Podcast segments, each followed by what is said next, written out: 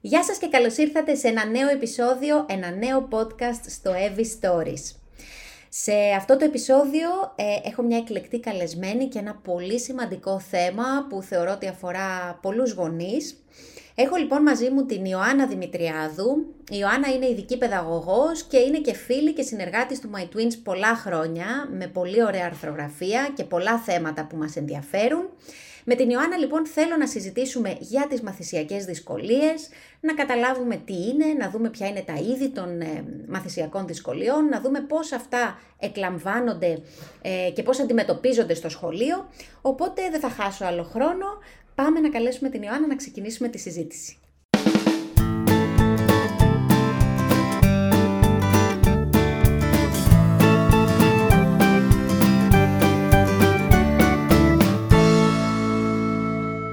Ιωάννα μου, γεια σου. Καλησπέρα. Τα λέμε και σε podcast πια. Έκανα μια μικρή εισαγωγή. Είναι πολλά τα χρόνια που συνεργαζόμαστε, αλλά podcast δεν έχουμε κάνει μαζί. Είναι η πρώτη φορά και χαίρομαι ιδιαιτέρως. Σε καλωσορίζω λοιπόν και σε αυτό το κανάλι επικοινωνίας που έχουμε έτσι με τα podcast. Λοιπόν, Ιωάννα, θέλω να σε αφήσω να πεις έτσι λίγα πράγματα πρώτα για σένα. Είπα ότι είσαι ειδική παιδαγωγός και είπα και ότι συνεργαζόμαστε πολλά χρόνια στο My Twins και κάνεις πραγματικά πολύ αξιόλογα πράγματα. Κάθε φορά που βλέπω τα καινούρια σου επιτεύγματα, λέω τι άλλο θα κάνει αυτή η κοπέλα, και να σημειώσω ότι είναι και η Ιωάννα μαμά τριών παιδιών. Έχουμε και αυτό το κοινό. Και μαμάς διδήμων επίσης, και είναι και στην ίδια τάξη τα μικρά μας. Σωστό, πολλά τα κοινά. Είμαι λοιπόν ειδική παιδαγωγός με εξειδίκευση στη δυσλεξία και στις μαθησιακές δυσκολίες. Είμαι Certified Ortho-Gillingham Practitioner, μία από τις πλέον αναγνωρισμένες και διεθνώς μεθοδολογίες για την αντιμετώπιση της δυσλεξίας. Mm-hmm. Είμαι συγγραφέας στο ability.gr. Είμαι εισηγήτρια σε σεμινάρια στο plerning.gr. Είμαι πόπτρια και μητέρα τριών παιδιών. Αυτά τα λίγα κι εσύ. Λοιπόν, τα κάνουμε όλα και συμφέρουμε, το έχουμε πει. Ήθελα λοιπόν λίγο να συζητήσουμε για το θέμα των μαθησιακών δυσκολιών, που είναι και δική σου η εξειδίκευση. Και ξεκινώντας θέλω να σε ρωτήσω, τι εννοούμε όταν λέμε μαθησιακές δυσκολίες? Έχω την αίσθηση ότι ο περισσότερος κόσμος όταν ακούει μαθησιακές δυσκολίες, το μυαλό του πάει στη δυσλεξία, σωστά? Λοιπόν, υπάρχουν οι γενικευμένες μαθησιακές δυσκολίες, οι οποίες αφορούν μία ομάδα διαταραχών που επηρεάζουν τόσο την μαθησιακή όσο και την εκπαιδευτική πορεία ενός ατόμου, χωρίς βέβαια αυτό να σημαίνει ότι δεν έχει καμία σημασία με το νοητικό επίπεδο του συγκεκριμένου ατόμου. Υπάρχουν όμως και ειδικές μαθησιακές δυσκολίες, που πλέον εκεί μιλάμε για τη δυσλεξία, για τη δυσορθογραφία, για τη δυσαριθμισία, για τη δυσγραφία. Mm-hmm. Μάλιστα. Αυτά σαφώς χρειάζονται παρέμβαση. Αυτό τώρα που λες, θέλω να σε ρωτήσω για την παρέμβαση.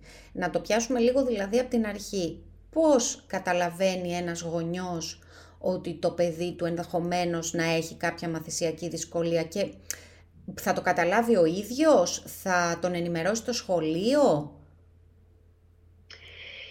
Τα σημάδια συνήθως είναι εμφανέστερα στα μέσα της Δευτέρας Δημοτικού, όταν πλέον το παιδί έχει κατακτήσει την ανάγνωση, έχει κατακτήσει το γραπτό λόγο σε ένα καλό επίπεδο, και βλέπουμε όμως ότι παρόλο που έχει φτάσει στα μέσα της Δευτέρας Δημοτικού, εκεί γύρω στο Μάρτιο, το επίπεδο του σε σχέση με τα άλλα παιδιά της τάξης, άρα και εδώ παίζει ένα πολύ σημαντικό ρόλο ο εκπαιδευτικός, mm-hmm. μένει πίσω. Μάλιστα. Συνήθως τα πρώτα σημάδια μπορεί να τα δει ένας εκπαιδευτικός, αλλά αυτό εξαρτάται κατά πόσο έχει, πέρα από την εμπειρία, έχει και γνώσεις να διαπιστώσει κάτι τέτοιο. Από την εμπειρία μου, τις περισσότερες φορές είναι οι γονείς εκείνοι οι οποίοι διαπιστώνουν, ενδεχομένως γιατί περνάνε και μεγαλύτερο μέρος της ημέρας με τα παιδιά, mm-hmm. και παίζουν και ρόλο στη μελέτη τους. Ναι. Όταν γίνονται κάποια λάθη, γίνονται κάποιες συστάσεις, τι μπορεί να κάνει το παιδί, αλλά τα λάθη συνεχίζουν και επιμένουν και συνεχίζει το παιδί και πηγαίνει πίσω, ενώ θα έπρεπε να προχωρήσει μπροστά, εκεί τότε θα πρέπει ο γονιός να πάει να ζητήσει αξιολόγηση είτε από δημόσιο είτε από ιδιωτικό φορέα, για να διαπιστωθούν οι δυσκολίες και να μπορεί το παιδί να μπει σε ένα πρόγραμμα παρέμβασης. Όσο πιο νωρίς ξεκινήσει το πρόγραμμα, τόσο καλύτερα θα πάει το παιδί στο μέλλον. Μάλιστα. Άρα το πρώτο πράγμα λοιπόν που κάνει ένα παιδί είναι την αξιολόγηση αυτή που ανέφερες, και από την αξιολόγηση ουσιαστικά βγαίνει ένα πόρισμα τι είδους μαθησιακή δυσκολία έχει, αν έχει και τι πρέπει να κάνει για να βοηθηθεί το παιδί, σωστά? Βγαίνει ένα πόρισμα τι είδους μαθησιακές δυσκολίες έχουν, αλλά όταν θα έρθει ο ειδικός παιδαγωγός, ο οποίος πρέπει να είναι εξειδικευμένος σε θέματα δυσλεξίας, να αναλάβει το παιδί και ξεκινάει με το παιδί, εκεί αρχίζουν και φαίνονται και άλλες δυσκολίες. Άρα μπορεί να είναι ένα συνδυαστικό θέμα, ας πούμε, να μην είναι μία μαθησιακή δυσκολία μόνο. Μπορεί να είναι και συνδυαστικό θέμα. Συνήθως τα παιδιά τα οποία, για παράδειγμα, έχουν δυσλεξία, πέρα από το θέμα της ανάγνωσης, το οποίο δυσκολεύονται, έχουν και θέμα στο γραπτολόγο, έχουν και θέμα στην ορθογραφία. Παρ' όλα αυτά, ένα παιδί όμως το οποίο έχει δυσορθογραφία, δεν έχει δυσλεξία. Απλά ένα παιδί το οποίο έχει δυσορθογραφία, έχει και δυσκολίες στο γραπτό λόγο, δηλαδή πέρα από το κομμάτι της ορθογραφίας. Μάλιστα, στην έκφραση, στη γραπτή έκφραση. Μπορεί αυτό επίσης να έχουν να κάνουν και με δυσγραφία. Δηλαδή, όταν το παιδί δεν μπορεί να κάνει ευανάγνωστα γράμματα ή γράφει κάτω από τις γραμμές. Άρα είναι ένας συνδυασμός, το οποίο αυτό θα αρχίσει να φαίνεται όταν το παιδί μπει στο πρόγραμμα παρέμβασης και ξεκινήσει τα μαθήματα. Μάλιστα. Να σε ρωτήσω κάτι που νομίζω έτσι είναι η ερώτηση των περισσότερων γονιών όταν φτάνει να τους απασχολήσει ένα τέτοιο θέμα. Οι μαθησιακές δυσκολίες είναι κληρονομικό, είναι γονιδιακό, στην πορεία μπορεί να φανεί, ας πούμε, να είναι θέμα περιβάλλοντος? Όταν μιλάμε για τις ειδικές μαθησιακές δυσκολίες, συνήθως είναι κληρονομικό. Κάποιος από τους γονείς ή κάποιο μέλος της οικογένειας είχε στο παρελθόν δυσλεξία, για παράδειγμα. Και μάλιστα φαντάζομαι ότι στη δική μας τη γενιά είναι όλο και πιο σπάνιο να το έχει κανείς αναγνωρίσει σε σχέση με σήμερα, έτσι δεν είναι? Δηλαδή μπορεί να μην το ξέρουν οι γονείς. Ναι.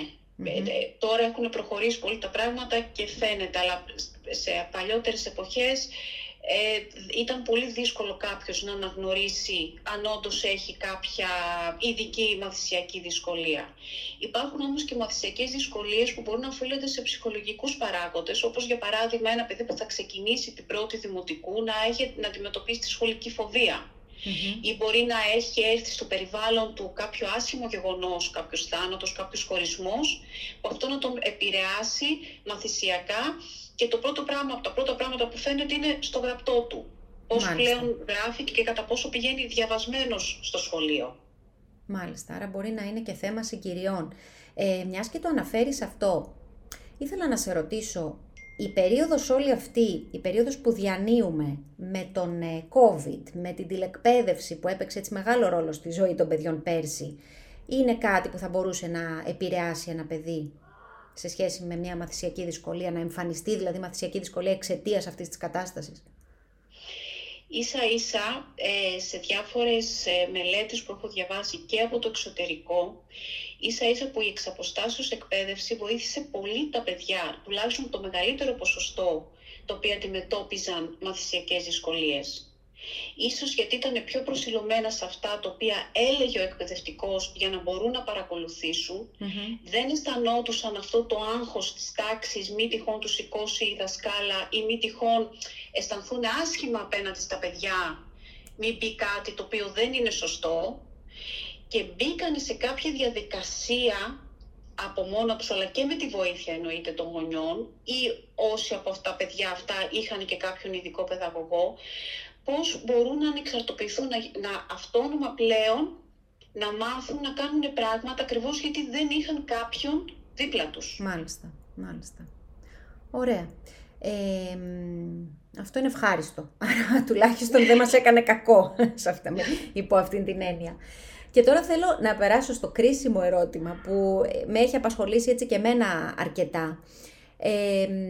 Και θέλω να μου πεις τη γνώμη σου στο κατά πόσο τα σχολεία και οι εκπαιδευτικοί συγκεκριμένα στις διάφορες βαθμίδες είναι τελικά ενημερωμένοι και καταρτισμένοι, θα έλεγα, να διαχειριστούν παιδιά με μαθησιακές δυσκολίες με αποτελεσματικό τρόπο. Ποια είναι η γνώμη σου σε αυτό? Θεωρώ ότι όλοι οι εκπαιδευτικοί κάνουν το καλύτερο που μπορούν με τον αριθμό των παιδιών που έχουν μέσα στην τάξη. Mm-hmm.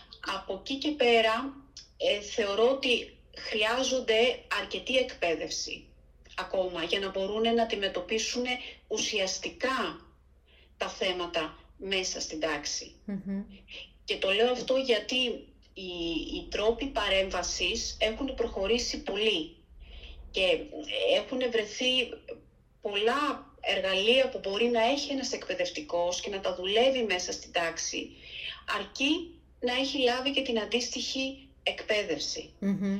Οπότε θεωρώ ότι γενικά σαν εκπαιδευτικό σύστημα ότι έχουμε ακόμα δουλειά σε σχέση με αυτό το οποίο γίνεται στο εξωτερικό. Μάλιστα, ναι.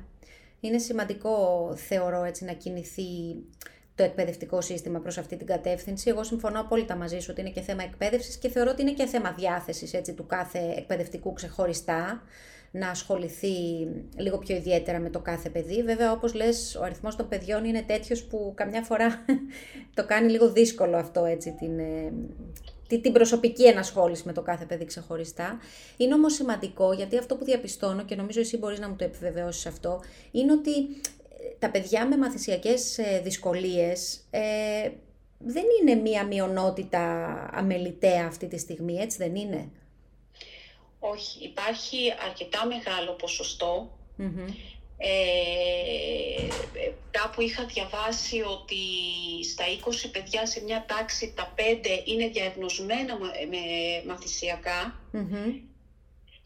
Οπότε θεωρώ ότι έχουμε αρκετή δουλειά και οι εκπαιδευτικοί, ένα πολύ σημαντικό εργαλείο που μπορούν να χρησιμοποιήσουν είναι η διαφοροποιημένη διδασκαλία.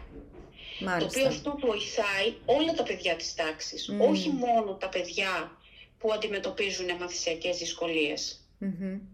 Πολύ ωραίο αυτό, πολύ σημαντικό. Και θα έλεγα, για να κλείσουμε και τη συζήτησή μας, ότι είναι πολύ σημαντικό να μιλάμε ανοιχτά για αυτά τα θέματα, ακριβώς επειδή είναι θέματα που μπορούν να λυθούν και επειδή αφορούν και ένα πολύ μεγάλο ποσοστό παιδιών και νομίζω ότι στη σύγχρονη εποχή είναι τουλάχιστον αναχρονιστικό να μιλάμε για ταμπού, έτσι, καταστάσεις ταμπού όταν αφορά μαθησιακές δυσκολίες. Εύχομαι και ελπίζω να έχει αλλάξει αυτό σε σχέση με το παρελθόν. Τι λες εσύ? Αυτό που πρέπει να καταλάβουμε ως γονείς είναι ότι ένα παιδί το οποίο έχει μια μαθησιακή δυσκολία είναι απλά σκέφτεται και λειτουργεί με ένα τελείως διαφορετικό τρόπο. Δεν σημαίνει όμως τίποτα περισσότερο, τίποτα λιγότερο. Άλλα παιδιά αντιμετωπίζουν άλλα ψυχολογικά προβλήματα. Mm-hmm. Άλλα παιδιά έχουν άλλα θέματα. Mm-hmm. Οπότε πλέον είναι κάτι το οποίο είναι μέσα στη ζωή μας, είναι μέσα στις τάξεις, είναι μέσα στις οικογένειες. Mm-hmm. Και θεωρείται ένας διαφορετικός τρόπος εκπαίδευσης. Τίποτα περισσότερο και τίποτα λιγότερο. Mm-hmm. Οπότε πρέπει να μιλάμε για αυτά.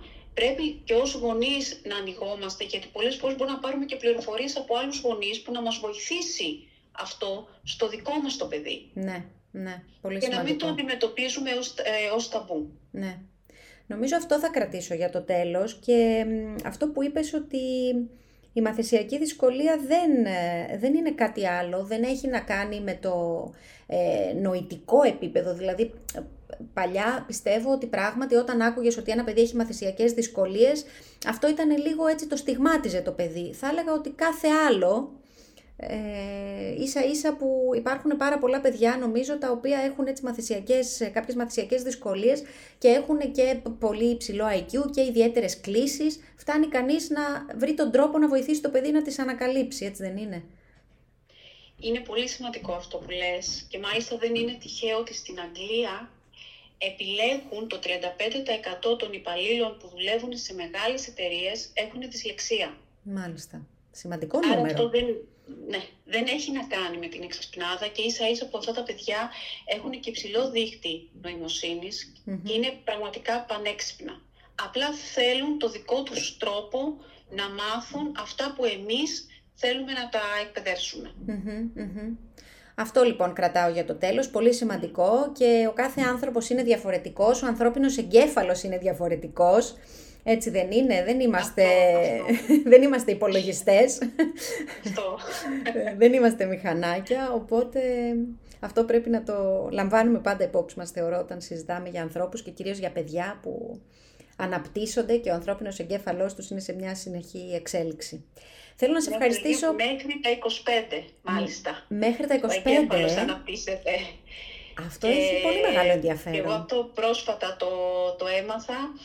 Και γι' αυτό είναι πολύ σημαντικό να βοηθήσουμε τα παιδιά μας και να τους προσφέρουμε ό,τι καλύτερο και να μην στεκόμαστε στο εμπόδιο. Έχουν μαθησιακές δυσκολίες, γιατί δεν είναι εμπόδιο αυτό. Δεν είναι εμπόδιο. Λοιπόν, αυτό θα κρατήσουμε τελικά. Θέλω να σε ευχαριστήσω πάρα πολύ, Άννα μου. Θα έχουμε, νομίζω, την ευκαιρία και σε επόμενες εκπομπές, αν έτσι έχεις το χρόνο κάποια στιγμή, να μιλήσουμε και πιο... Πολύ ωραία και πιο εξειδικευμένα για τις διάφορες μαθησιακές δυσκολίες, για να δώσουμε έτσι και κάποιες κατευθύνσεις ενδεχομένως στους γονείς που τους απασχολεί. Σου εύχομαι καλή επιτυχία σε όλα όσα κάνεις, σε παρακολουθώ και σε θαυμάζω, καλή επιτυχία σε όλα. Και εγώ εύχομαι το καλύτερο και καλή συνέχεια και να πάνε όλα καλά. Να είσαι καλά και τα λέμε σε μια επόμενη εκπομπή. Έγινε, με πολύ μεγάλη χαρά. Γεια σου, Ιωάννα. Και εγώ. Γεια.